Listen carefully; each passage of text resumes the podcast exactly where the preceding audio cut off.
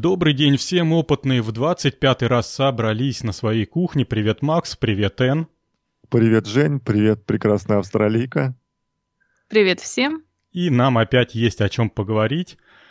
Начну я с маленького торжества, с маленького юбилея. Год нашей передачи 11 11-12 года, 11 ноября в прошлом году мы с Максом записали первую передачу из этого нового цикла, и вот буквально завтра будет День варенья. Поздравляйте нас, кому не, безрали... не безразлично. Ну а мы к нашим темам переходим.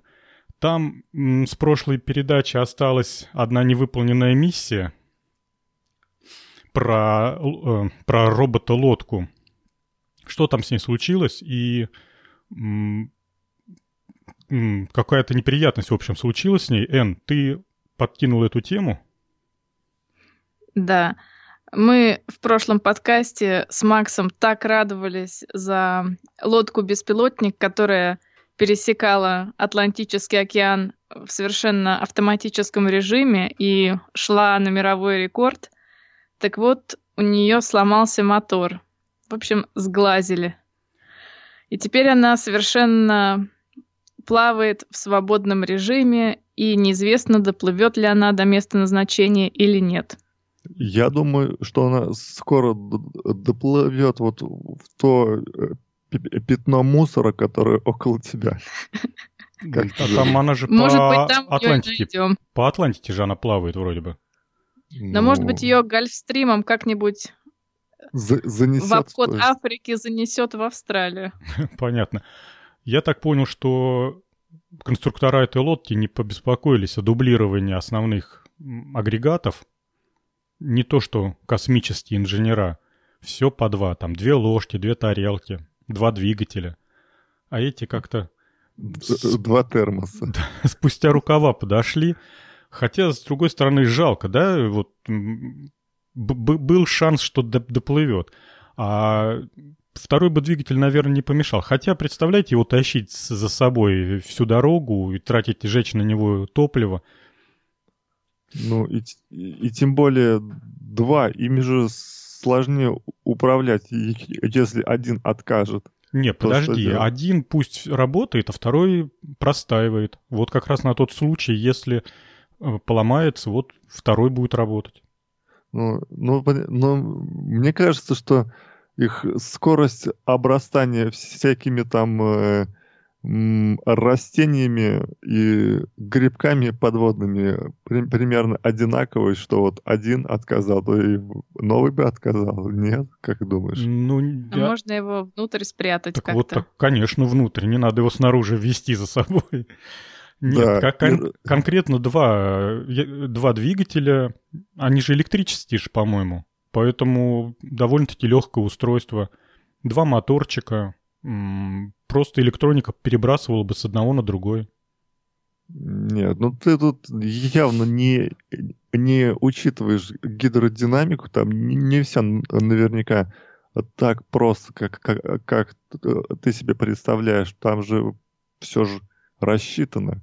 Вот два, чтобы два моторчика поставить, и один бы и э, можно было э, плыть на, на одном, это наверняка сложная э, задачка-то.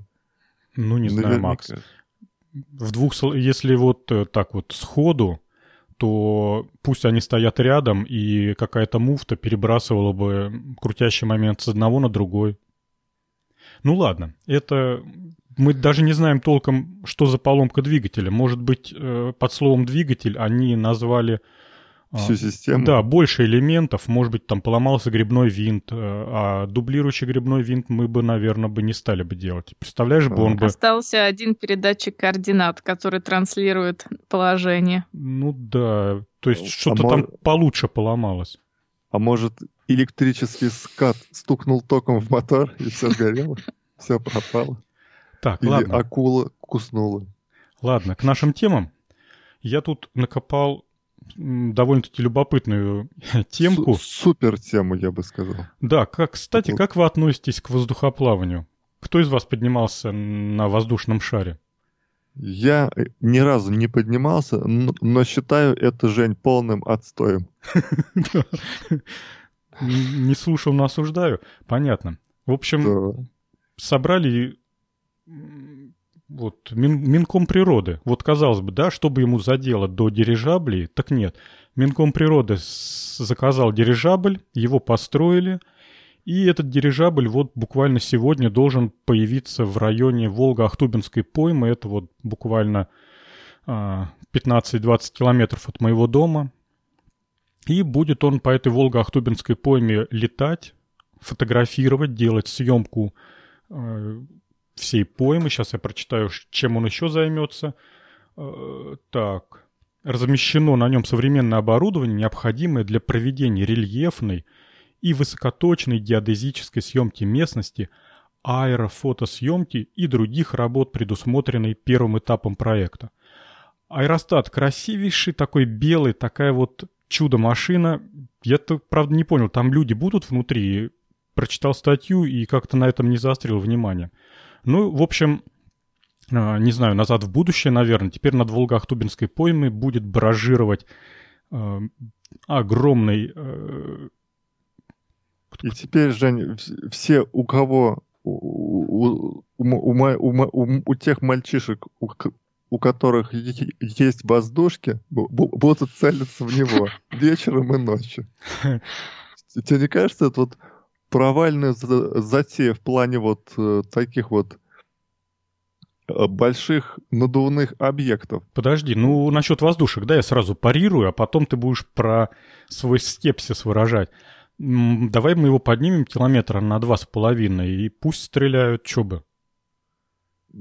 А почему там не, нельзя просто со с спутника сделать снимок и все? Для чего строить обязательно какой-то дирижабль? Да дешевле, Макс. И, Чем? может быть, вот, понимаешь, может быть, тут ключевая фраза высокоточный, рельефный, чего-то там, блин, а, забыл опять. И Не... геодезической съемки. Что такое геодезическая съемка? Я не знаю, но осуждаю же. Это что-то странное. Нельзя, ну, ну, ладно, фиг с ним со спутником. Но почему тогда нельзя пролететь на самолете один раз, прописать кучу параметров, и все, и, и ничего же не надо. А тут строить целую штуку такую здоровую, Я которая... тебе более скажу, э, что я поискал разные источники этой статьи, этой новости, и нашел, что не только будет э, дирижабль летать над поймой и что-то фотографировать, но будут еще автомобильные группировки и пешие группировки, которые тоже будут лазить по нашей пойме.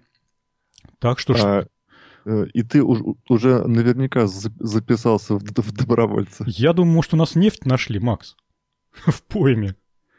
Да у вас там нефть-то есть, там борет народ. Волгоградская область, кстати, это старейшая нефтяная провинция. Да это я вот знаю, но уже исто истощились те э, области, где добывали, и, честно говоря, Лукойл уже от нас уехал. Он сейчас в, в Астраханской области базируется весь. А у нас, по сути дела, только переработка осталась. Хотя, да, еще буквально лет 10-15 назад Э, несколько районов области были нефтедобывающими. У нас там эти насосы стояли. Качалки. Качалки. Самое интересное, что э, оказывается в России до сих пор существует институт, не институт, ОАО Долгопруднинское конструкторское бюро автоматики, такое вот зашифрованное наверняка с номером, типа вот как, знаете, ящик, конструкторское бюро, и они серьез и давно занимаются всякими дирижаблями. У них на сайте куча всяких фотографий, то, что они успели сделать, там дирижабль в виде летающей тарелки, дирижабль в виде, ну, вот, привычного нам, там, Сигары, сигарообразное. Я прям это, батюшки, свет мой. В общем... А вы видели еще один проект у них есть под названием «Космические тонкопленочные отражатели». Вот это меня... это в разделе «Специальные конструкции». они якобы разрабатывают специальные отражатели, которые с, с борта космического корабля могут отражать солнечные лучи и подсвечивать Землю. О, круто. Да. Мой дом, мое окно. Нет, Макс, ты не понимаешь. А, вот располагают эти поля солнечных батарей, по ночам они не работают. Представляешь, точечно засвечивать солнечные батареи отражателем, это же вообще копейки стоит. Ну, то есть затрат никаких нету. На Земле, которые стоят, или те, которые в космосе? На Земле, которые стоят. Ну, кто у нас там лидер по солнечной энергии? Какой-нибудь южный там, ну, не знаю, Франция, наверное, какая-нибудь, да? Ну, я, это, я не знаю, не задумался. Ну, Австралия, мне кажется, вот. очень... У вас же в Австралии ночь бывает? Бывает, да. Вот. Редко, бывает, но редко, да. Ну, кто знает, там они кверх ногами все ходят, я так понимаю. Да. Их называют даже, по-моему, антиподы. Ой, ужас. Антипод. Я наш антипод. Ну вот, и в те редкие дни, когда у них бывает ночь, неплохо было бы подсветить эти поля солнечных батарей. Так что... Из космоса. Ну да. Не, ну, представляешь, Макс, зазря солнце пропадает. Или же на большой дирижабль прицепить эту пленку отражающуюся и, и запустить его в стратосферу не знаю, почитали вы, не почитали, я там приколол какую-то Википедию про дирижаблестроение. Меня да, там да, да, прочитал. Вос, восторгала э, статья про то, как дирижабли а, парку, паркуются, причаливают. На мачте. Да, на мачте на, да, парковочная мачта, на землю их нифига не опускают, потому что это почти нереально. Вот, а ну, в двух словах для наших слушателей расскажу, мне прям очень понравилась эта история. Значит, стоит парковочная мачта, на конце у нее веревка длинная. Веревку бросают и кладут с подветренной стороны. С дирижабля точно так же бросают веревку, и на земле специальный человек, обученный эти две веревки, связывает. Потом на мачте эту комбинацию из двух связанных веревок вытравливают, ну, забирают и притягивают э, дирижабль носом к концу мачты. А все это притягивается к такой корзине, которая по этой м- причальной мачте умеет перемещаться вверх-вниз, да. И вот уже привязанный дирижабль с помощью там каких-то моторов, как на лифте, опускается на землю. Люди, значит, выходят, садятся, потом опять поднимаются, веревки отвязываются, и он дальше полетел. 21 век, и все какие-то веревки. Без веревок не обойдешься прямо. Ну, как ради. Вот, слушай, у нас же ни, ни одной мачты причальной нету. То есть он... Улетит и все. Да нет, я за людей беспокоюсь. Наверное, он все-таки без людей. А если в туалет нет, сходить там... там или еще что-нибудь? Ой. Там какая-то кабинка меня... внизу на фотографии. Это что, я не знаю. туалет типа? Ну не в этом дело, Макс, а вот в самом деле причальных мачт, что же, заранее по пойме, что ли, понастроили? Да ладно, ему там ну, нужна, поди, одна мачта на от область, а потом автобусами людей доставят куда надо. Ну, в общем, да, странно. Хотя у меня есть желание, может, в следующие выходные съездить по пойме, помотаться, поискать, где он там летает. Может, они не улетят за неделю. Пофоткать их. Ну, сходи, и, и, и нам э, э, фоточки пришли. Ну, новенькие. если не заленюсь, то, пожалуй, можно съездить, помотаться. Из, из серии «Я и дирижабль». Нам было бы интересно, в честном поле. А он же своим ходом добирался. Вот тоже интересно. Он вылетел из... из... Из Москвы и прилетел туда к вам. Блин, в этой статье почему-то нету. В общем, он вылетел откуда-то из центра России, своим ходом долетел, там чуть ли не месяц летел до поймы, и она как конечная точка э, вот для исследования. А что он так долго э, летел целый месяц? Ну... Что-то подозрительно как-то. А куда ему торопиться? Я когда эту новость прочитал, мне почему-то вспомнился анекдот про это, про собрание колхозников, которые а, а, голосовали, на что потратить прибыль за год. И там один мужик все время тянул руку и говорил, давайте купим дирижабль и его отпустим. Ну да. Во-первых, это красиво. Во-первых. Так, ну что? Ну, Жень, погоди, погоди. Тут вот про дирижабль, вот в, в той твоей викимапии, или как там, Science, как она называется, там такая техническая Википедия, что ли. И там, значит, вот написано, что э, основной причиной того их э, большой аварийности это было закачка их водородом. А вот э, твой дирижабль, он на гелии или на водороде? Ну, я, честно говоря, даже и не знаю. Очень мало технической информации. Но если Америка не отменила эмбарго на экспорт гелия, то, может быть, и на гелия. Ты же читал в этой статье, mm-hmm. что у немцев были большие проблемы с дирижаблями. Они были на дешевом водороде, а основным запасом гелия в то время обладала Америка, ну, Соединенные, Соединенные Штаты. И как только э, германцы, ну, вот это в Первую мировую, начали воевать, им тут же перекрыли доступ к гелию, к стратегическому. И тут они, значит, и потерпели крах на своих дирижаблях.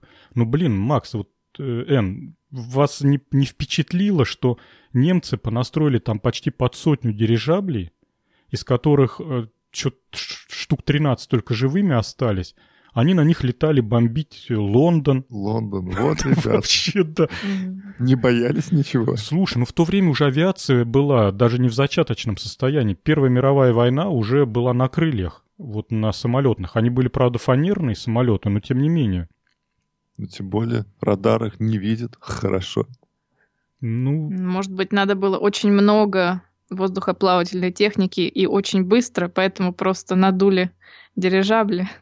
Я думаю, что основная причина была э, желание побольше бомбу сбросить. Потому что дирижабль, конечно, по грузоподъемности не сравнится вообще ни с каким самолетом, даже близко. То загрузил на него этих 10 вагонов бомб и прям вместе с вагонами сбрасывай. И прямо на подлете из Калашникова в него. Ты, ты, ты, и он... Макс, да они поднимаются до двух тысяч метров. Там какой Калашников? Чего, пуля летит две тысячи метров, что ли? Ой, той, ну даже не даешь мне напустить страху и, и это самое. Ну их все равно позбивали. Тем не менее. Ну да.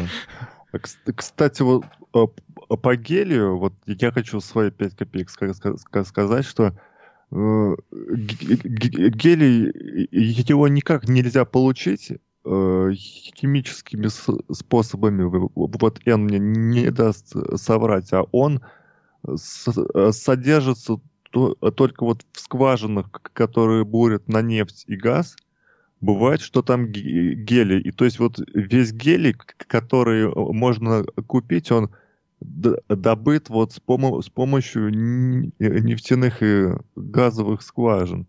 Ну, и... Ты хочешь сказать, его совсем немного в мире, этого гелия? Ну, в, так, в доступном для человека использовании?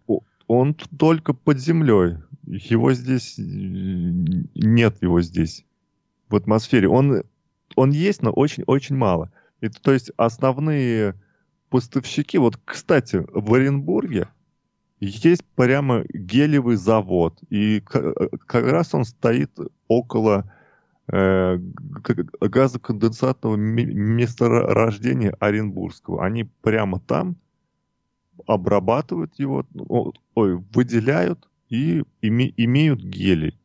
Вот. И еще, э, э, значит, есть в технике а, такая проверка на герметичность. Это проверка гелием на герметичность. Он самый э, такой убегающий газ, и вот наверняка одно из... И вот, кстати, дирижабли на водороде, они намного медленнее спускают, чем те, которые на геле. Я ну, он потяжелее, да. Слушай, ну я думаю, все-таки самый убегающий газ, наверное, все-таки водород, да? У него же Нет. молекулы еще меньше. Нет, гели, гели. Не обманывай нас, сцен и слушателей. Гелий. А, а ничего не значит, что он по таблице Менделеева дальше стоит? Нет, это ничего не, не, не значит. Вот, Макс, ты разрушил мою стройную теорию устройства мира. А я тут, кстати, в последнее время зачитываюсь журналом «Юный техник» и нашла там такую замечательную статью. Это 73-й год. В статье предлагается регулировать давление газа внутри дирижабля, используя э, специальный, специальную нить накаливания. Потому что дело в том, что некоторые материалы поглощают газы, то есть адсорбируют газы в зависимости от температуры. И вот была, была предложена идея поместить, соответственно, внутрь дирижабля нить накаливания, и когда по ней проходит ток, нить нагревается, газ выделяется, все надувается и летит. Потом все, нить охлаждается, дальше газ обратно адсорбируется, и как-то так можно регулировать высоту. Но тут сказано, да, идея замечательная, но проблема в том, что сегодня нет таких материалов, которые могут адсорбировать столько газа. И тут я вспомнила про наш предыдущий, под, э, не предыдущий, а несколько подкастов назад мы говорили про аэрогели, mm-hmm. которые были совсем недавно открыты, которые, кстати, могут очень хорошо даже водород адсорбировать. Я вот подумала, может быть, Евгений, ты предложишь, предложишь, э, как, этим как ребятам завод называется? Да. А, ну понял, да, да, да.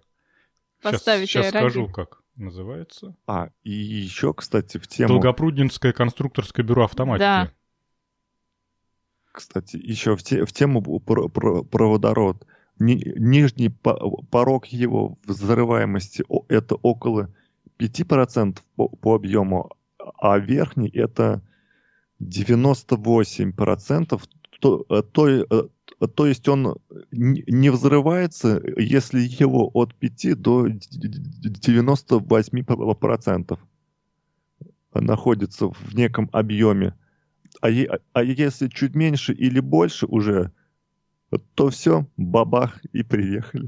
Ну, подожди, а это, ну, в аэростате же там, наверное, 100% объема водород, или я неправильно тебя понял?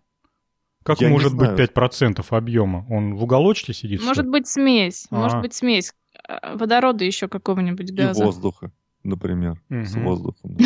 Это так вам я... Так как у меня есть э, некоторое количество баллонов на работе, и я их там так это самое читаю про них, то что вот вам интересная тоже информация про водород. Баллоны с гелием у тебя тоже есть? С гелием тоже есть, да. Ты его используешь балл. для того, чтобы говорить смешным голосом? Нет, с сотрудниками? я использую его для того, чтобы э, измерять гелий, про, про, проверять, из, измеряет ли этот датчик гелий. Понимаешь? Вот, вот все. Вот и все. Все банально, Жень. Скучные датчики. У нас аммиак стоит на работе. Угу. Вы, вы тоже его для голос, изменение голоса используется. Да ты знаешь, Макс, если аммиаком надышаться, можно и вообще не заговорить больше. Да уж, серьезный газ у вас там. Не то, Кстати, легче воздуха. Но лучше его все-таки не использовать. То есть детям не будут продавать наполненные им шарики. А если я ничего не путаю, то, по-моему, аммиак используется или использовался в промышленности для холодильников. Были, по-моему, аммиачные холодильники. Он, он хорошо сжимается? Не знаю. Ну ладно. А может быть... Чтобы не врать. А... Просто были вот именно такие промышленные холодильники, ну, например, холодильник какого-нибудь мясокомбината. Представляете, да, это там комната площадью со стадион. И там надо держать температуру минус 20. Так вот, там не фреон, по-моему, использовался, а аммиак, потому что фреон нельзя было, ну вот, или в таких Такие объемах он ужасно дорог. В общем, я не знаю, с чем эта тех, технологическая особенность связана, но были специальные холодильщики, которые обучались, и у них там в качестве элемента были знания по гражданской обороне, вещи страшно ядовитые, там выброс аммиака. Были такие новости в свое время – казалось бы, да, там на мясокомбинате произошла утечка аммиака. Так это вот утечка именно из холодильной камеры. И тут же этот, а, гражданскую оборону созывали, людей эвакуировали на Луну. Да, у нас тоже, если, не дай бог, случится утечка, все сразу закрывается, всех эвакуируют моментально. А тот, кто остался в отсеке, тот выкарабкивается. Нет, нет, нет, имеется в виду человек, когда бежит из лаборатории, нажимает тревожную кнопку, и дальше уже блокируется доступ. То есть э, из самого баллона газ перестает идти. Угу. Какие умные у вас баллоны. Ну что, тронем следующую тему. Что-то мы давно не говорили про 3D-печать. Дирижабли. Ну, глянь, как хорошо это. Тема пошла. Что-то мы долго не говорили про полезную 3D-печать. Всякую чушню, конечно, печатали. То пистолеты пластмассовые. Стыд и позор. В общем, а, отец купил 3D-принтер и напечатал протез для своего ребенка. У мальчика с рождения не было кисти рук, и он напечатал такой достаточно примитивный, малоподвижный, ничем не управляемый, но тем не менее одевается строго по размеру ребенка, одевается, и теперь он может этой рукой что-то придержать, в какие-то там вещи даже он может взять. Ну вот есть фотографии, как этот ребенок в протезе держит мячик и, в общем-то, бросает этот мячик, что до этого было, в принципе, недостижимо. Жалко, что у мальчугана именно с правой рукой вот э, проблемы. Хотя, может быть, он врожденный левша, ему вот хотя бы здесь повезло. Но идея в том, что принтеры 3D уже покинули область развлечений, область какой-то там... Дико... Фантастики. Да, диковинки, или игрушки, и люди все больше и больше находят им правильных применений, а, а печать каких-то, как бы это правильно сказать, физиологически близких элементов, то есть а, ортопедических стелек под себя, а, ну вот есть там сейчас как бы... Жень, ну, чтобы вот э, по, э, по поводу всяких там ортопедических вещей, это все-таки лучше покупать в магазинах, потому что они сертифицированы. А то, что тебе, может быть, вот э, ты там напроектировал, и тебе стало хорошо, это еще не, значит, что, что это закончится не, не печально. Слушай, Макс, я не знаю, как у вас там в Саратове. Но у вас в Волгограде, давай. Но у нас в Волгограде есть э, завод ортопедический, который должен, ну, наверное, не то, что должен, делает всякие протезы и прочее. Вот он один, наверное, на всю область. Я себе примерно представляю эту ситуацию, что если у тебя, не дай бог, какая-то такая а, проблема, то это же не серийные изделия. То есть ты не можешь пойти в магазин, на склад и взять первую попавшуюся. Под тебя, под твои размеры это делают.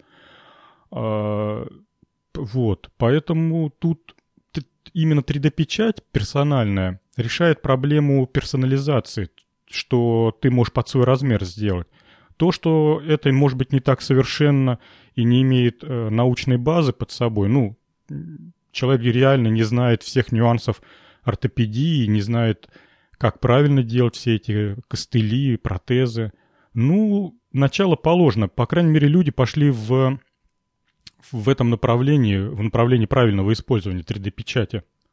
Ну, то есть э, ты, ты, ты э, э, думаешь, что если показать вот этот протез ортопеду и чего-то там с ним как-то посоветоваться, то, в принципе, можно это использовать. Ну, да? мне кажется, что это абсолютно трезвая идея прийти в поликлинику или там найти какого-нибудь знакомого ортопеда и спросить совета, где я тут грубо накосячил, что сделано неправильно, с учетом их многолетнего медицинского опыта.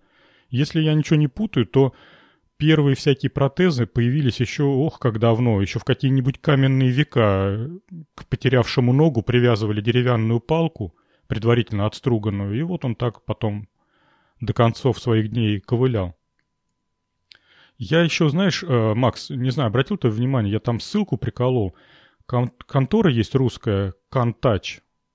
Ага. Вот. А, онлайн-сервис 3D-печати. Не то, что хочется им рекламу сделать, но а, интересно, интересным занимаются ребята. Они принимают по электронной почте Заказы? Ты, да, заказы. Ты можешь отправить им свою 3D-модель в электронном виде, в виде чертежа. Они напечатают тебе эту, по этому чертежу реальную физическую деталюшку и назад отправят по наземной почте, и ты, в общем-то, можешь получить. И у них вот висит а, маленькие такие рекламные объявления, маленькие баннеры, что мы хотим э, сделать детский протез, помогите нам найти ребенка, который нуждается в протезе, мы для него его сделаем. Ну, я понимаю, они с одной стороны обкатают технологию, с другой стороны хотя бы одному ребенку помогут. Уже совсем здорово. Ну да, тут как-то оно... Ну, люди дви, дви, движутся, хотят помочь и сделать наш мир чуть-чуть лучше. Это очень похвально, Жень. Ну, с другой стороны, ты, ну, не с другой стороны, вообще, вот мне кажется, будущее 3D-печати именно лежит в плоскости персонализации вот... По модели вот этих. Да, то есть всякие, знаешь, там зубные протезы индивидуальные, сам человек себе напечатал. Потом, что там может еще быть? Какие-нибудь капы в рот, чтобы не храпеть. Там импланты груди, э, ортопедические... Пластиковые груди? Ну, ну ладно. Макс, а есть такая женская проблема серьезная, рак груди, когда женщины теряют. Поэтому, например, можно напечатать персонально под себя то, что нужно. Почему бы нет? Ну, хорошо. Вот. Потом, ну, много сейчас можно понапридумывать. Я, а, кстати, слышала про уникальную операцию, которая недавно была сделана. Там человеку часть костной ткани черепа заменили протезом, который был напечатан на 3D-принтере. У них просто выбора не было. Им нужна была именно нужна была часть определенной формы, поэтому они напечатали ее с помощью специального биосовместимого полимера, и все получилось. Так что, мне кажется, да, будущее за 3D-печатью. Даже вот всякие такие, ну вот отличный пример, да, Эн, спасибо. А вот, к примеру, спортивная одежда, вот все те же самые хоккеисты со всякими своими наколенниками, налокотниками. Так что большой, большой фронт работы. И, как всегда, все упрется в библиотеки моделей, и пока, пока не появятся публичные библиотеки 3D-моделей, все это, конечно, будет не так доступно. То есть, а... Я, да, да, говори. Э, я, кстати, э, ссылку тут приколола. Индивидуальные креативные протезы. Люди создают протезы, например, для женщин они, они делают их в виде кружева, для мужчин в виде каких-то э, автоматов, та- татуировок. Нет, ну посмотрите. Протезы ног, да? Да, протезы ног креативные. В виде сеток, угу, угу. с татуировками. Ну да, вот я вижу. А где это мне посмотреть? Э, ссылка там Сейчас. в это в темах в наших. Ага, хорошо. Кстати, кстати, вот про библиотеку моделей. Не знаю, может, Макс вот сталкивался, у тебя были какие-нибудь предметы, связанные с черчением в твоем учебном заведении? С, с черчением нет. Не, не, было э, ни одного такого предмета, связанного с, с черчением уже.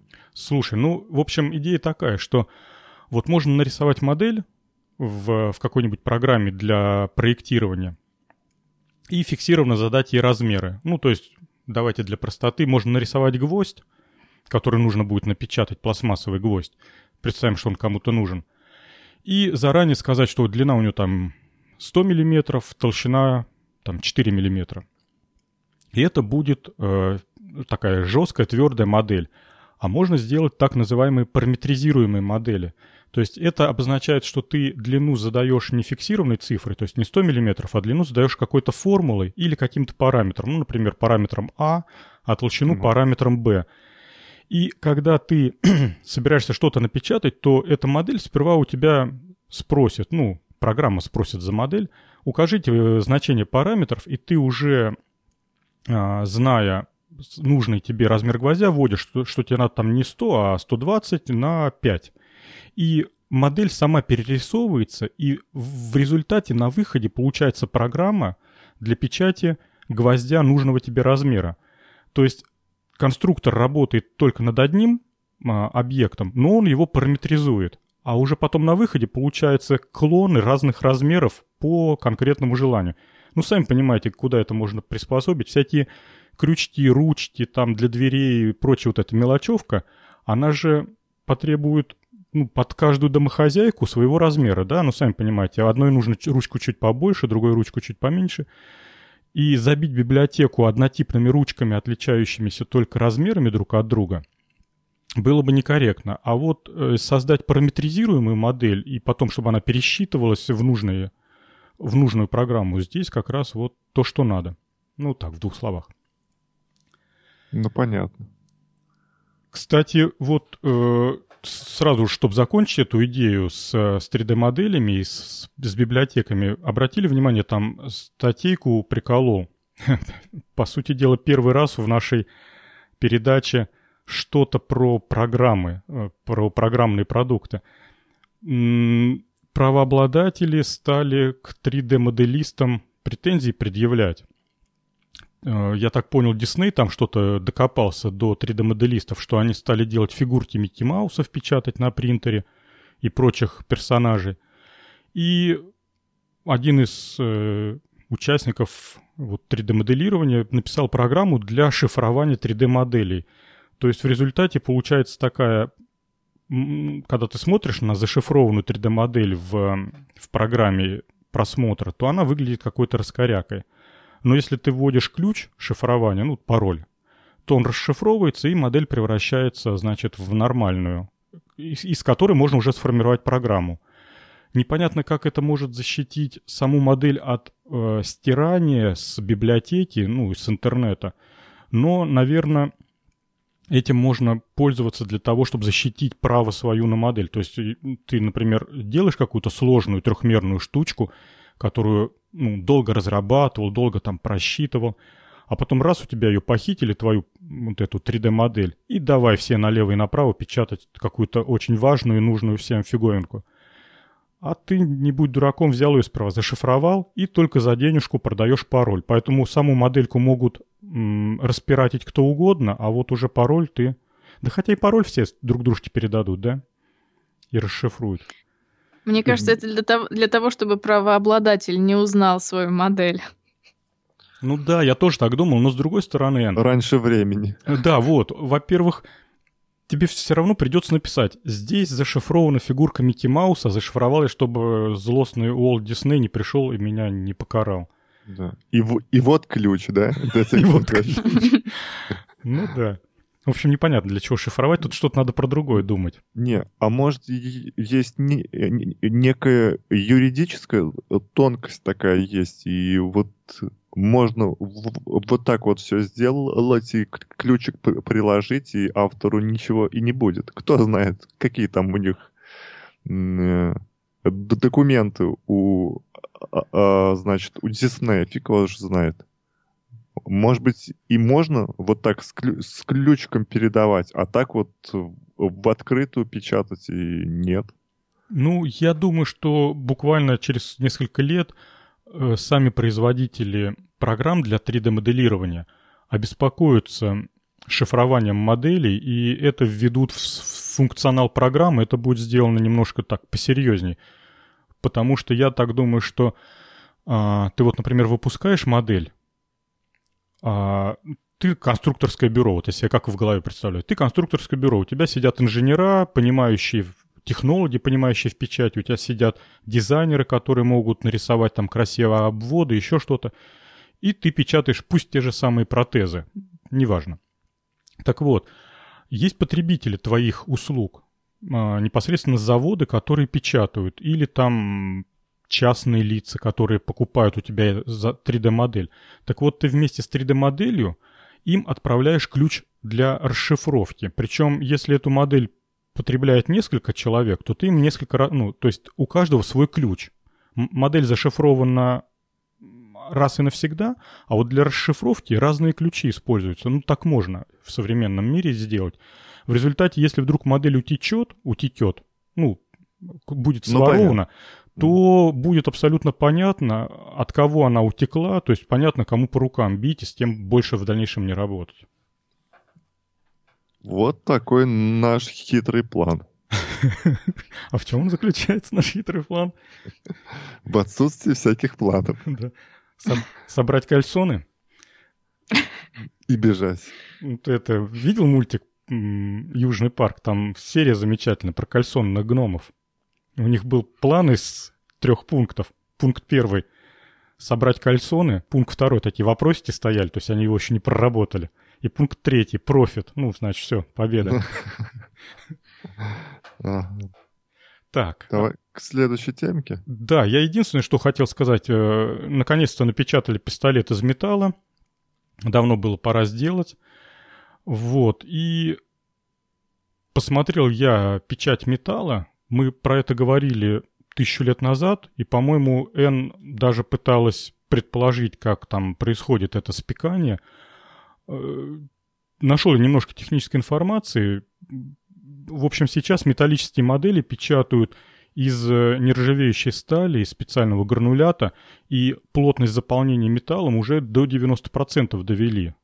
То есть оставшиеся 10% в, в металле это воздух. Но все равно это композит, да, металлическо-воздушный. Но 90%, по-моему, уже вполне неплохой результат. Как вы считаете? Можно будет два раза стрельнуть уже. Э, ну, как говорят, по 50 раз из металлического пистолета стрельбанули, даже держа его в руках. То есть такие отважные парни. Ну, э, террористам больше-то и не надо. Ну да. Ты понимаешь, Макс, я думаю, что есть э, реальное ограничение, которое не позволит распространиться вот этой технологии металлической печати. Это ее стоимость и скорость печати. Потому что я думаю, что этот пистолет, напечатанный на 3D принтере, стоит столько, сколько несколько сотен, да каких сотен? Винтовок М16. Я думаю, что пару тысяч он стоит винтовок адекватных. Потому что я посмотрел, как эта печать происходит. Лазер э, мощностью 200 киловатт.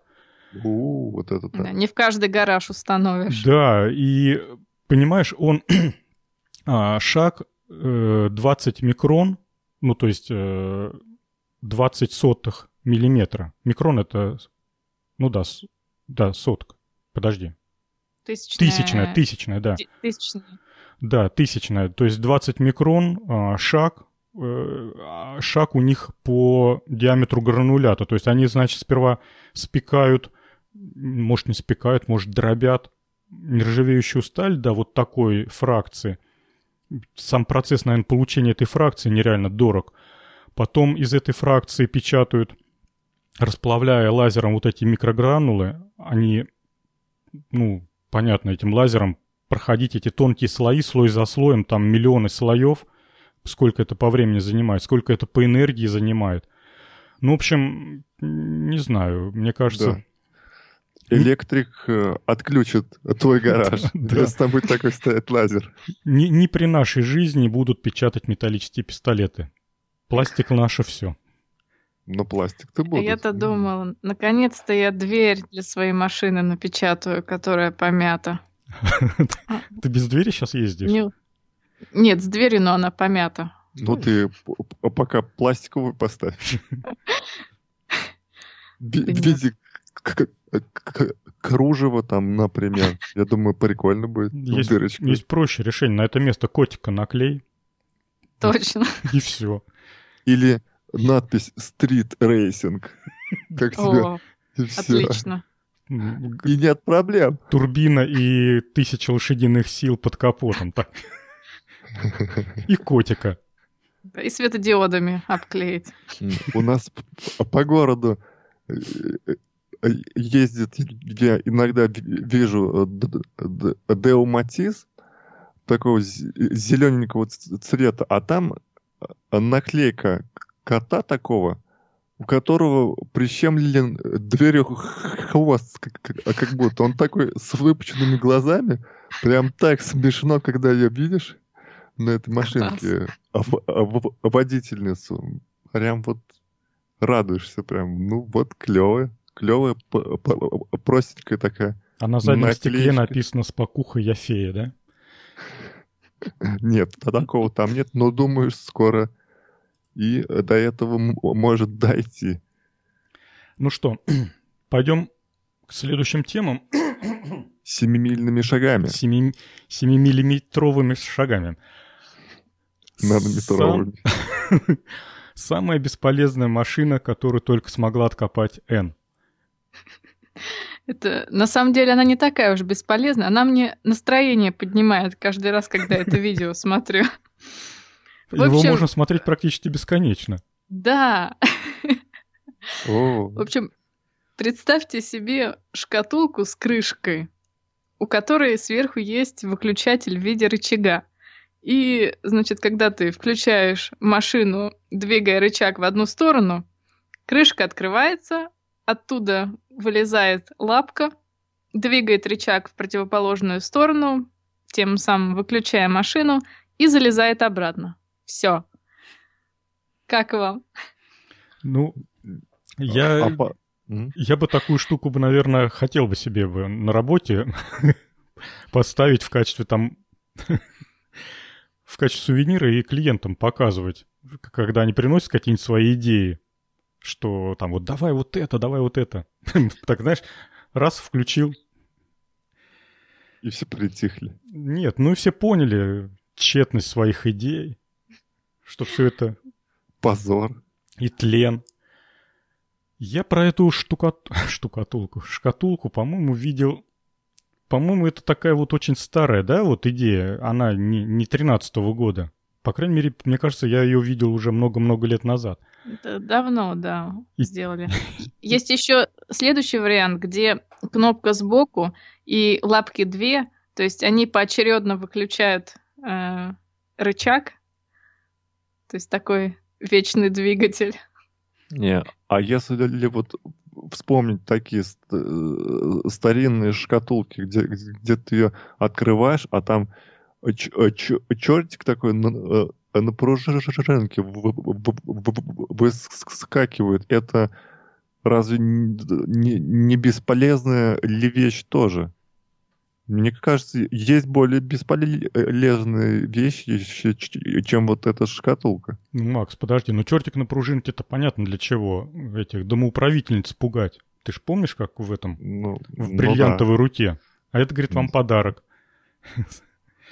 Ну, это я помню, да. Вот. Поэтому э, я думаю, что надо развить эту машинку. У меня есть одна идея.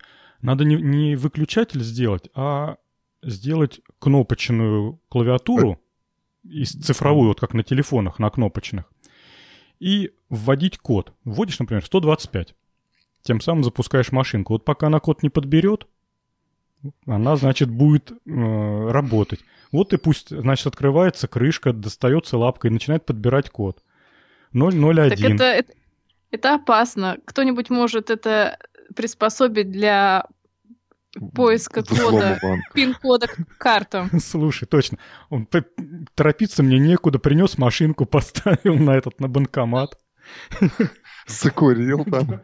Стульчик разложил, газетку достал из термоса кофе. За мной не занимайте, я тут надолго. Испытываю супермашинку. Так. Читерскую. Жень, а там Ардуино же, да, в, в, внутрях у нее? Не, Макс, ты не поверишь, там э, моторчик, выключатель и маховичок, который позволяет назад вернуться лапки. То есть без Ардуино обошлись да, даже? представляешь, запрограммировали моторчик выключателем. Ну, какие хитрые. Так, еще одного робота нашли тоже забавного, который играет в Камень, ножницы, бумага, ящерица, спок. Вот. Ну, э, ну это все... Э, э, мы, по-моему, уже, уже про, про контору, которая делает трехпальцевых роботов уже в одном из подкастов рассказывали. А, Абсолютно да? верно. И как же эта контора-то называется? Она называется Ишикава Оку, наверное, так. Пусть Эллен прочитает, она лучше всех анг- английский читает. Так они же японцы. А, вот. Ну... Э, сделали робота, который играет в камень, ножницу, бумага. Причем жульничает по-страшному. Поставили они сбоку камеру и быстрый процессор. В общем, я так понимаю, есть определенная инерционность у человеческой руки. Ну, что понимаю, я знаю, что есть инерционность у человеческой руки. И когда ты уже собрался показывать, например, камень, ножницы или бумага, то ты на ходу, ну, не нажулишь. То есть ты не можешь начать показывать бумагу, и быстренько сделать ножницы, тем самым надурить. Вот. Камера, которая стоит сбоку, понимает на ранних этапах, что ты собираешься показывать. И, э, соответственно, дает команду руке, она показывает победную комбинацию. В общем, обыграть ее нельзя, потому что очень быстро считает. Как в комментариях написали э, к этой статье на сайте Хабр Хабр, что эта система — это читер, ну, тот, который подсматривает это и потом об, всех обманывает. Ух, какой негодяйский аппарат. Но я полез... Э, прошлый раз, когда мы в подкасте этих трехпальцевых роботов обсуждали, мы что-то как-то не залезли на сайт, ну не знаю, по крайней мере я не полез туда. А тут я залез на сайт этой конторы, Сайт в таких, там, в стиле 80-х годов, такой простенький, текстовый, ничего там нету такого мелькающего, но тем он и замечательный. Женских тел. У-у-у. Ну да, Например. и рекламы нету. Но сколько они роботов наделали. Это, это просто какая-то нереальная контора. Мне кажется, вот их бы с Boston Dynamics поженить бы, и точно мы бы уже при нашей жизни бы увидели каких-нибудь роботов. Так уже уже, уже есть поженили. проект Атлас. да, есть проект Атлас. По-моему, это человекоподобный робот, который как раз-таки играет в камень, ножницы, бумага. Mm. Я где-то... Сейчас попробую видео найти. Я это, кстати, недавно видела. Ну, вы, посма... да. вы посмотрели, сколько они всяких э, роботов понаделали? Да, это просто буйство воображения. Причем какие это... полезные роботы. Вот там Н нашла робота-выключалку. А как вам робота, который... Как... Включалку. Которого фиг угомонишь. Да поспи ты хоть часов. Робот, который машет эм, ленточкой. Как же это называется? Ну, в общем, когда девочки занимаются художественной гимнастикой, есть такая дисциплина, когда ленточкой машут красиво так. Поняли, о чем я говорю, да? Вот, да. вот. Вот робот, который машет ленточкой, как гимнастка. Всякие фигуры выписывает. Одна рука, и вот он ей с такой сумасшедшей скоростью мотыляет, что лента, ну, в общем, делает все, что нужно. Там волны, восьмерочки. Потом что-то они еще сделали.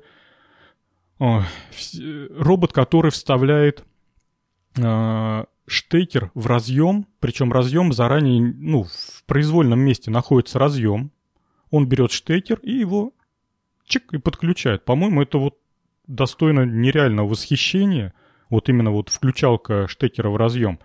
Потому что все вот э, промышленные роботы, они предполагают, что э, места соединения находятся в строго определенных местах. И эти места неизменны до, там, до безобразия. И поэтому все собирается. Там все эти машины, роботы собирают, автомобили. А тут он сам понимает, где штекер, в каком направлении он направлен, он берет ответную часть, хватает ее своими пальчиками, подносит к штекеру и его, значит, загоняет туда. Прям, прям бомбовская бомба. Ну, в общем, я приколю эти, эти, эти, эти ссылки на сайт, полазите по их разработкам – Конечно, они крутые. Причем они достаточно плодовиты. Они примерно по роботу в год выплевывают, а начали они с 2001 года. Я вот смотрю, у них первые, э, первые проекты от 2001 года. Люди уже 13 лет бьют в одну точку, а, создают всякие кисти, манипуляторы. Блин, круто. Очень. Их столько человек много. Вы посмотрите а, слева ссылка. Члены лаборатории тут Попробую. А, это какая даже... ссылка? Это как называется? Это сверху members. Угу. В, в секции лаборатория. Да, их очень много, и все такие молодые умы. Да. Ух ты, ух ты, ух ты, да. А слева мужик в, кле в клетчатой рубашке похож на русского. Это наша идея. Российские украли японцы. Нет, он итальянец, насколько я вижу по фамилии. А, ну ладно. Значит, не украли. Русских фамилий что-то не вижу. Блин, круто. Хочется, много, много хочется, прям. чтобы у нас была такая же лаборатория. У опытных на кухне. Хорошо. Начнем с малого. Пусть хотя бы опытных на кухне, а уже потом там, в Российской Федерации. А mm. то а, одна грусть тоска вокруг, а не лаборатория. Ну, зато у, у тебя там дирижабль пускают. Ну да. Что? Как в том анекдоте про колхозников. Купить дирижабль и выпустить. У нас тут, Макс, из э, новостей, из свежих, не знаю, я говорил, не говорил, в этом году алюминьку закрыли, завод. Алюминиевый Что завод. Алюминиевый в, Волгограде? Ну да, ну Волгоградский там. алюминиевый завод. Огромный завод, он там куча и людей работает. И теперь э, там устроят магазин «Магнит»? Ну, наверное, не знаю. Пока еще... Вот его только закрыли, 2000 человек уволили. А, Ничего себе. Да, тут вот новость буквально вчера прочитал, что собираются еще закрывать завод «Химпром». А, ну... Огромный заводище в Волгоградстве. Там работает, не знаю, тысяч пять-шесть, наверное, народу. Вот все, его тоже закрывают. А что, они что-то плохо делают и, и, или нет заказов? Или, ну, алюминьку закрыли, он же в «Русал» входит, в этот, в конгломерат, ну, в общем, в объединение «Русал». Конгломерат. Да. да. И э, постановили, что нафиг он не нужен, есть кому делать алюминий. И без Волгоградского завода. Ну, обычный частный бизнес, акула импери... империализма, капитализма. Вот. А Химпром наш, он уже какой год подряд убыточен. То есть они делают продукцию, ну а, в общем... Неконкурентоспособны. Ну, может быть, неконкурентоспособны. Я, честно говоря, даже не совсем знаю. Они, по-моему, какие-то реактивы делают. То есть они такого бытового ничего не делают. Uh-huh. А основные у них, у них огромные задолженности перед энергетиками. Я так понимаю, энерго очень емкое производство химическое, вот конкретно это. И у них что-то какие-то прям миллиардные задолженности, поэтому приняли решение, что типа нахрен вам давать шанс выкарабкаться, лучше вас закрыть и разогнать. У нас в Волгограде уже заводов не осталось ни одного. Кто-то на Волгоградском форуме очень точно пошутил, что Волгоград превращается в Детройт. Ну да. Раз там все позакрывают. Ну, наверняка там что-то от, от, откроют. Наверняка не, не, не все же так плохо, ты, Жень. Ну да, знаешь, что открыли? Открыли большущий распределительный склад компании «Магнит». У вас есть магниты магазинчики? У меня есть, да. Вот, вот у нас огромный распределительный склад, который, по-моему, а, даже Саратов подпитывает. Ну вот Саратовскую область подпитывает. То, mm-hmm. есть, то есть вот он у нас находится. Ну вот, купи-продай. Ладно.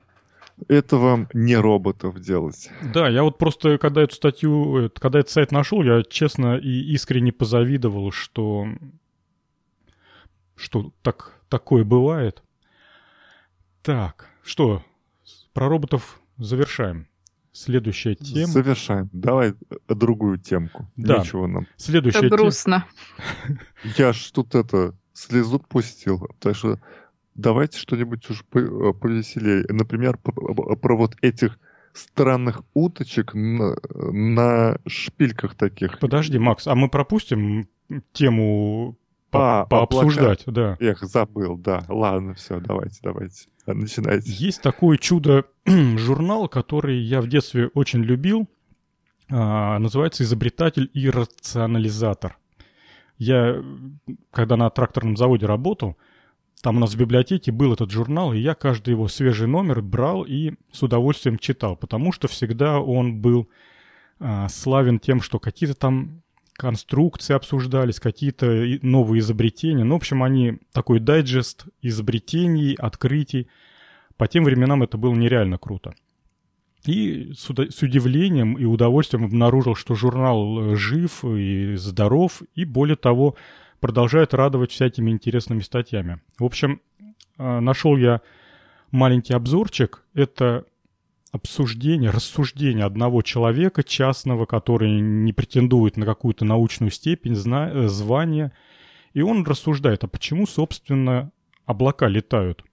Ну, я чуть введу в тему. Он привел в качестве примера.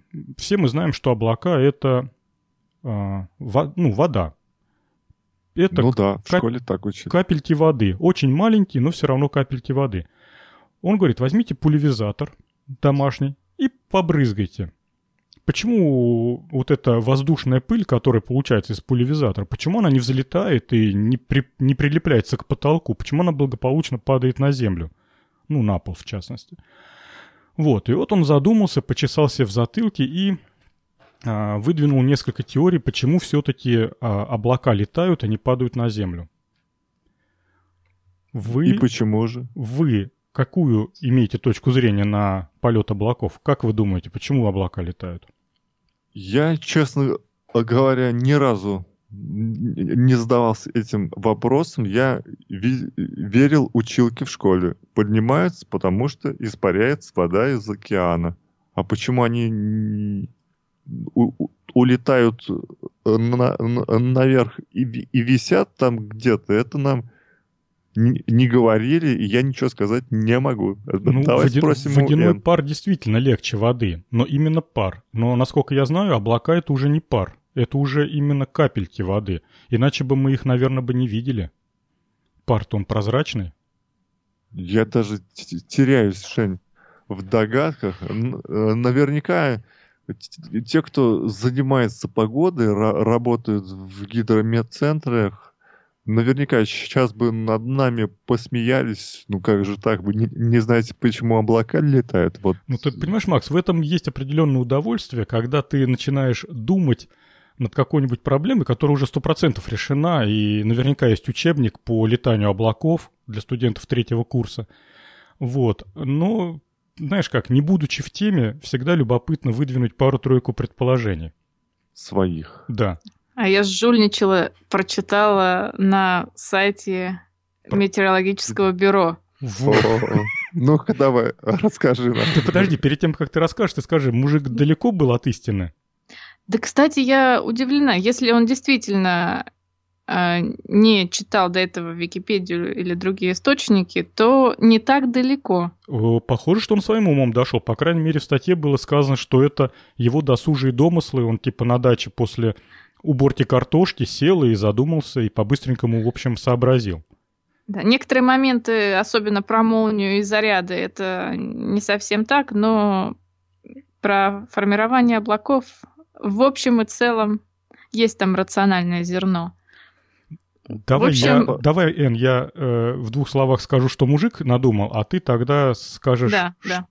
Значит, человек сказал, что водяной пар действительно существует, его дофига, и он поднимается вверх. Когда он э, охлаждается, подлетая повыше, то э, происходит вот эта вот кристаллизация, происходит формирование именно капелек воды, и с его точки зрения они формируются в одной плоскости. Не совсем понятно из-за чего это. Может быть такая формула, форма молекулы, и это позволяет ей именно а, в виде лист, листа формироваться. Он даже назвал это водяным листом. Разумеется, нужно понимать, что это микроскопических размеров лист, какие-то совершенно невидимые глазу малюсенькие пластиночки. А дальше происходит, вот забыл из-за чего, этот листик сворачивается в сферу, внутри которой есть пустота, наполненная все тем же воздушным паром. И в результате получается, что вот у этого маленького дирижаблика про которые вот опять дирижабли, да, а у него получается плотность меньше, чем плотность э, воздуха, в соответствии, ну, соответственно, эта вся конструкция и летает. Ну, вот как-то так он придумал для себя. Иэн, твой а... ответ, Женя. Ну, в общем, я рассказываю, как я это поняла. В общем, теплый воздух поднимается вверх, а, соответственно, на более высокой высоте, э, точнее, на, на большей высоте он начинает охлаждаться, и, соответственно, молекулы воды, которые в нем содержатся, они перестают э, дергаться, можно так сказать, и соединяются в мельчайшие капельки воды, которые мы можем наблюдать невооруженным взглядом. А почему у них форма ограниченная? Потому что конденсация происходит при очень определенных условиях давления и температуры. И эти условия, они на самом деле в атмосфере происходят в очень ограниченном пространстве. Допустим, э, ниже облаков либо температура выше, либо давление выше, поэтому там вода еще пока не конденсируется. Вот как-то так. То есть, то есть для облаков строго определенный горизонт высоты есть? Да. А молния?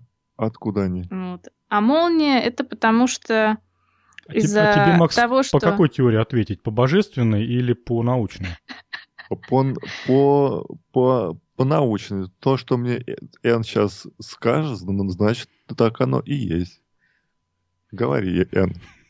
В общем, эти мельчайшие капельки воды, они не статичные, а находятся в движении, сталкиваются с друг другом. Из-за этого происходит электростатический заряд. Вот. И, собственно, чем больше растет напряжение между дном и верхом облака, тем, собственно, вероятнее и будет... Молния. Да, да. Все просто. Я прям так и думал, Жень. Ну, все равно... Да не так, кстати, все просто. Я столько сайтов облазил, нигде никакой достоверной информации вот, нету. Все вот. рассуждают как-то от себя. У меня есть подозрение по этому поводу. Либо все-таки божественная теория имеет место быть. Верно. Да, что это гнев Божий, молнии. Либо же это э, держится в офигенной тайне, поэтому в интернетах этого не найдешь. Я тоже попытался найти, почему облака летают – ну, написал в этом, в своем любимом поисковике Яндексе. И он мне дал ссылки на... Есть такие прекрасные, как это, сервисы, ответы у Mail.ru, что ли, и у Гугла есть ответы Гугла. И там можно задать вопрос, а всякие люди умные тебе на этот вопрос отвечают. Вот когда я написал, почему летают облака, тут все всякие ответы были примерно такие. Там облака, белокрылые лошадки, что умчитесь без оглядки. Я... Вот тебе и умные люди. Нет, Макс, это просто пытаются меня сбить с толку, чтобы я не докопался до истины. Что-то в этом есть. Миро... Мировой заговор. Нет. Да просто никто уже не знает, наверное. Погодное оружие. Вот на каком-то там о, да. На каком-то это... теле... телеканале же прям говорили, что если конца света не будет, то точно будет погодное оружие. Ой, кстати, да, я в заметке, из которой в которой я нашла информацию про облака, там тоже говорилось, что существуют такие мифы о климатическом оружии, и что даже некоторые люди думают, что когда разгоняют облака, появляются ураганы, что, что далеко не так. не так, да. Ну, я боюсь, что многие люди думают, что разгоняние облаков это вот прям реальное семантическое значение слова разгоняние. То есть вот берут и машут. Нет, Раз... на них сыпят Пинки, просто. Да. Ну и заставляют просто дождем пролиться не, не, не на территории Москвы, да. а на территории какой-нибудь Коломны ближайшей. Они там, наверное, эти разгоняния облаков ненавидят лютой ненавистью. Очень а чем может их быть. Э, посыпают, кстати, чем их? Каким-то Либо... серебром каким-то. Серебро, э, золото. Говорят, азотистое серебро или сухой лед. Там в составе есть прям это молекула серебра? Ну, я не... Ну, азотистое серебро должно быть. Я, я, честно говоря, не знаю, как эта молекула выглядит. Ну, в любом случае, ну, она позволяет вокруг ну, себя да. Э, собраться. Конденсирует просто. Да, и просто дождь как влупит. Я говорю, как... житель Коломны люто ненавидит разгоняние облаков. Это, я, сейчас вспомнил так в тему про молекулы. Опасайтесь, э, ребята, в поваренной соли города Саратова найдены вредные элементы. Это хлор и натрий. Ну да. Ужас какой. Какой ужас. Это да. только в Саратове, я надеюсь, в нашей соли. Я Хлора думаю, все, нет, все в полном порядке. А как вам оксид диводорода? Звучит, звучит аппетитно. А что это? Почему? Да вода. Диводор... А. В, кран, в крану им детей поют. О, караул. Ну, Вы, выпустить приказ и говорить только это техническими терминами, привычные. Следующая тема у нас... Что-то мы давно не говорили про всякие милые полезные штучки. Как же, а дирижабль? Это тебе уже не полезно? У него ли? там, понимаешь, у него четкая миссия. Ему надо аэрофотосъемку провести высокоточную. Я вот, кстати, думаю, а для чего нам нужна высокоточная аэрофотосъемка Волгоградской поймы? Может быть, там какие-нибудь редкие виды уток? Ну, черт его знает. У нас сейчас э, такая ситуация, что вот утками пора сейчас... заняться. В смысле, утками? Для выживания города? Ну да. Я тут с отцом разговаривал, он мне рассказывал, что, оказывается, в Волге водились угри э, пресноводные. Да, была такая рыба, и вот их прям ловили, ели. Сейчас уже, правда, нету такой рыбы, то есть ее всю поистребили. Ну, тем не менее. Может быть, хотят это, что-нибудь Красно... Развести угрей? Ну, может, не угрей каких-нибудь краснокнижных. Хотя черт его знает, Макс. Вообще непонятна причина аэрофотосъемки. Не знаю, ладно. Фиг. Неспроста это. Да, я говорю, нефть нашли. А может, нужно просто списать деньги, устроить там аварию, скажут, что-то там было столько-то, столько приборов сделано, сделано и поставлено на этот дирижабль, а потом все так бомбануть его и скажут, Может, это сгорело. будет аттракцион, может, детишек будут катать по пойме. Ладно, к милым ну. штучкам. Нашел я милых уточек. Их там штук сколько? 50, наверное, на тоненьких проволочках. И они привязаны к моторчикам снизу. И моторчик эту уточку может чуть-чуть приподнимать или чуть-чуть приотпускать. Представляете, какая красота? Я видеоролик приложу э, в шоу-ноты, чтобы вы могли все посмотреть. Когда эти уточки плавно опускаются, поднимаются, выписывают различные фигуры, волнами ходят влево-вправо. По-моему, это такая вот для медитации штука очень полезна. Вот такие штуки надо прям вот в офис ставить. И мне кажется, на нее можно смотреть часами и так вот расслабляться, уходить куда-то мыслями далеко. И ничего не делать, а работа стоит, значит. Нет уж, фиг вам эти, работайте давайте. Ну тебе, Макс, уточки понравились? Я вот э, бы э, эту штуку отнес бы к бесполезным вещам. Потому что, ну... Ну как ты можешь такую штуку назвать бесполезной? Ну красиво, Макс. Ну, красиво-то красиво, но ее же не, нельзя же для чего-то использовать. А для релаксации? Еще представляешь, это, эти уточки, да под музыку Леди Гага? Ух. Ой, фу. Ну смотри. Вот у меня стоит цветок в горшке. Он, я его ни для чего не использую, но красиво. Что мне его теперь выкинуть, что ли? Ну, он тебе выдает кислород ночью, понимаешь? Он для пользы. А вот эти утки только жужжат и... А и как, все, а кактусы у телевизора радиацию защищают? Это... Да, конечно. Радиацию. Вот. Кислород тоже дает. Представляешь, Макс, вот я всегда насчет кактус, кактусов задумывался. Ну вот они, значит, радиацию впитывают, да, от мониторов? Вот они стоят... Какую радиацию? Всю нейтронное излучение. Не в этом дело. Вы поймите другое. Вот они годами стоят возле монитора, причем, знаешь, их прям вот поближе стараются. Он там бедный, ему уже неуютно, а его все поближе, чтобы он всю радиацию впитал.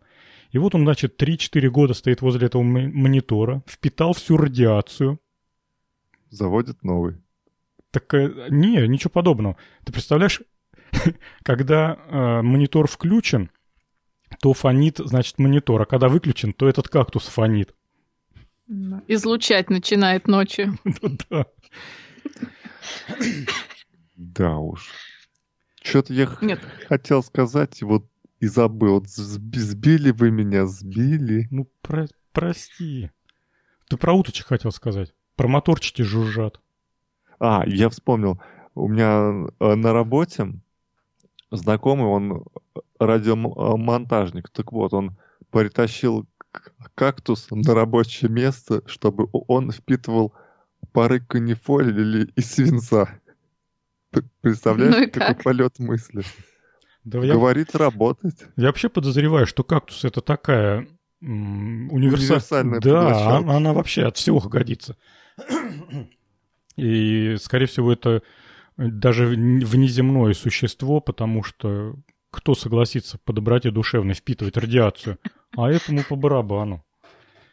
Ну, то есть, э, а, и, и, и, и я тут прочитал в статье, что вот каждая утка может двигаться отдельно, типа того пиксель, мы можем что угодно сделать, любую вот как бы такую фигурку, ну не знаю, как бы я что-то бы себе бы такую установку не поставил бы.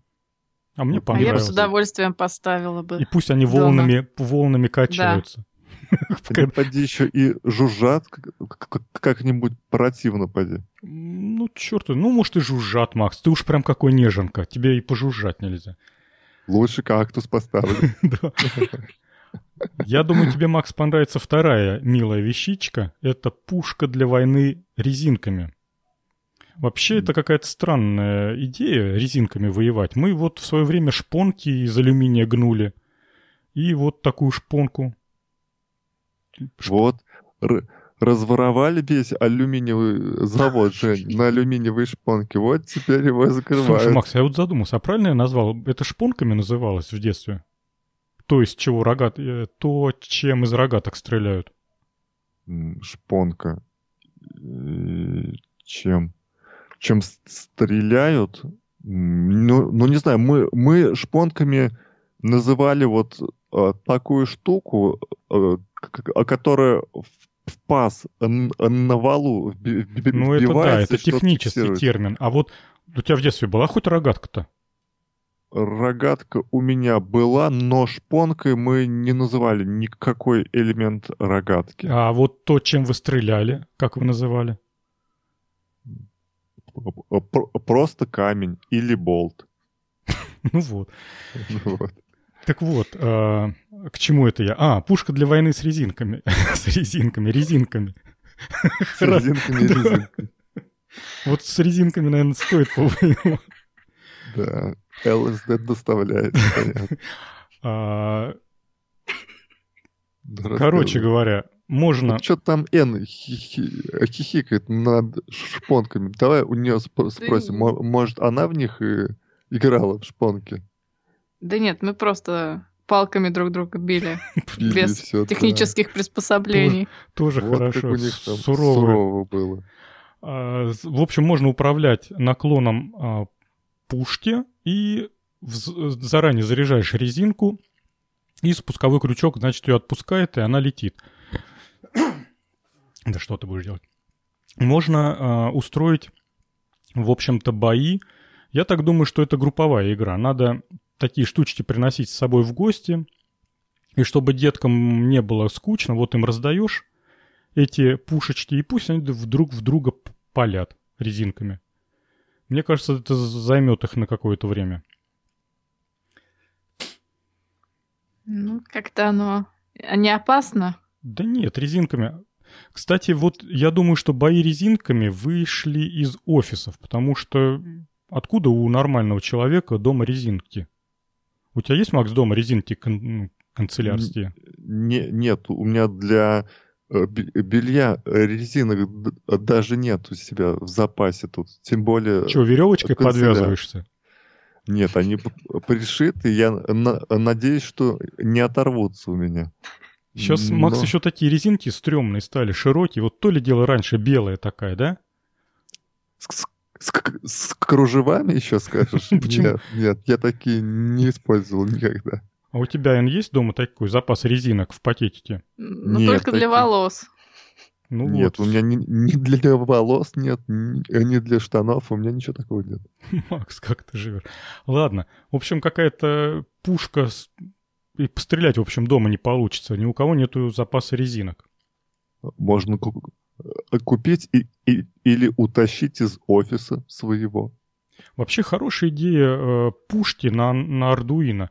Только надо не резинками стрелять, а чем-нибудь так посущественней. По нас... Например, диодами, да? Ну, не, не так важно. Не, вообще сама, сама идея-то неплохая. Ты вот когда только появились первые компьютеры, а, у нас в Волгограде появились, как же они назывались-то? То ли игровые клубы, не помню, как они раньше назывались. И там, значит, стояло штук 5 компьютеров, и за деньги, рублей так, наверное, за 5, нет, это много, наверное, за рубль, пускали поиграть на полчаса. И вот ты, значит, платил рубль, садился, включали, значит, этот компьютер, а компьютеры были агаты с черно-белым монитором. И там была одна единственная игра.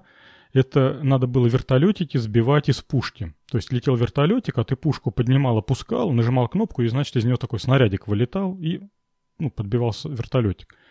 Вот. Как она всем нравилась, эта игра. Я до сих пор помню, как мы в нее резались, там на очки.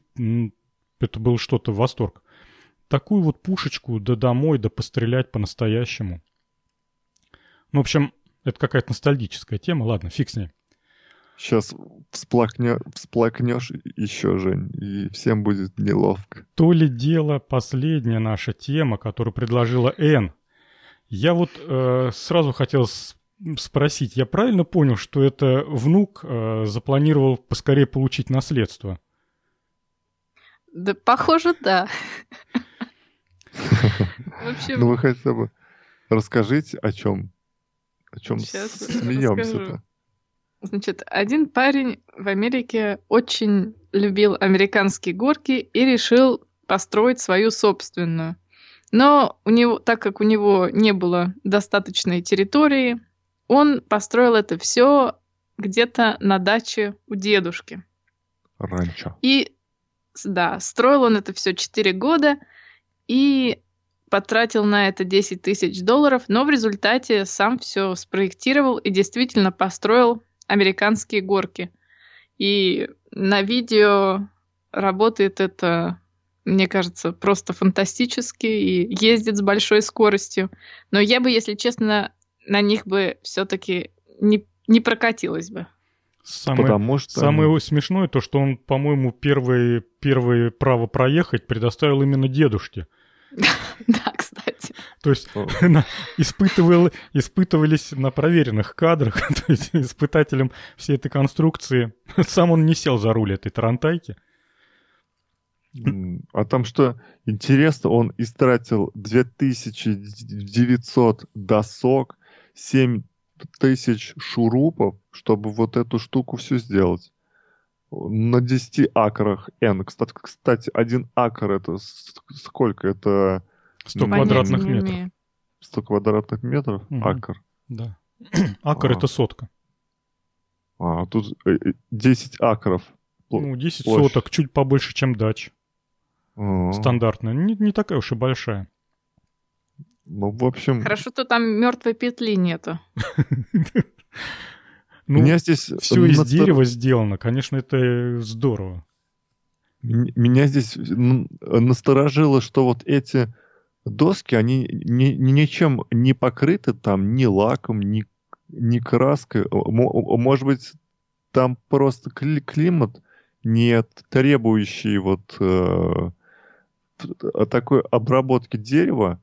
Вот. Но вот мне показалось это странным. А вам как? Макс, он и так вон сколько денег вложил. Еще если он лак да краску будет покупать, это вообще цены не сложишь. Ну, покатается он сезон. Ничего страшного. Откроет парк аттракционов с одной горкой. Да, а, а чтобы получить сертификат, там надо на, наверняка, не знаю, сколько потратить лет ему. Да а вообще а настоящий... эти сертификаты это какое-то прям злодейство. Нет, чтобы, ну и что, сделал и сделал. Я так думаю, что как только первый кто-нибудь а, рук-ног сломает, все остальные просто перестанут на эту горку ходить, да и все. Напишут в Твиттере, что вот, не хожу больше туда, и все. И никто не придет больше. Ну, я, кстати, никогда не хотел кататься на американской горке. И даже не, не знаю почему. То ли от того, что я боюсь, ну хотя вроде бы не, не боюсь. Но вот у меня не было а, такого желания, чтобы на большой скорости в тачке в какой-то там пронестись. Что-то я как-то так никак, никогда не хотел. Иное дело на велосипеде, вот если э, э, разогнаться посильнее. Макс, ну тебе прям не угоди. Шуточки тебе не нравятся. На большой скорости на горке тебе не нравятся. Ты как-то прям какая-то... Это... Привереда. Слушай, ну ладно, ладно. Зато... Я вам это еще припомню. Зато посмотри, как выглядят вот эти все арочные конструкции. Я вот думаю, он Э, сперва все это прочертил, то есть у него чертежи были, или он, знаешь, как, как муравьи, где было место приколотить, туда, значит, он и приколачивал.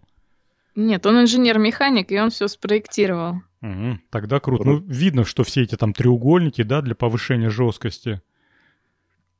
Да, видно. То есть, ну, хотя, если, если он профессионал, то можно и, и прокатиться с ним что ж он плохо спро- спроектировал, что ли? Да, Для однако же первого, первого дедушку он посадил. То есть плохо-неплохо. И вызвал скорую помощь, да? На всякий случай. И пожар. И пожар. Ну, в общем-то, и все. И все темы на сегодня. Вы обратили внимание, что я сегодня всего лишь шесть тем подсунул, а не семь? полтора часа. Ну, прям в точку. Ну что, давайте тогда до, прощаться. До через две недели прощаться. Всем пока, да. услышимся. Пока-пока. Всем пока.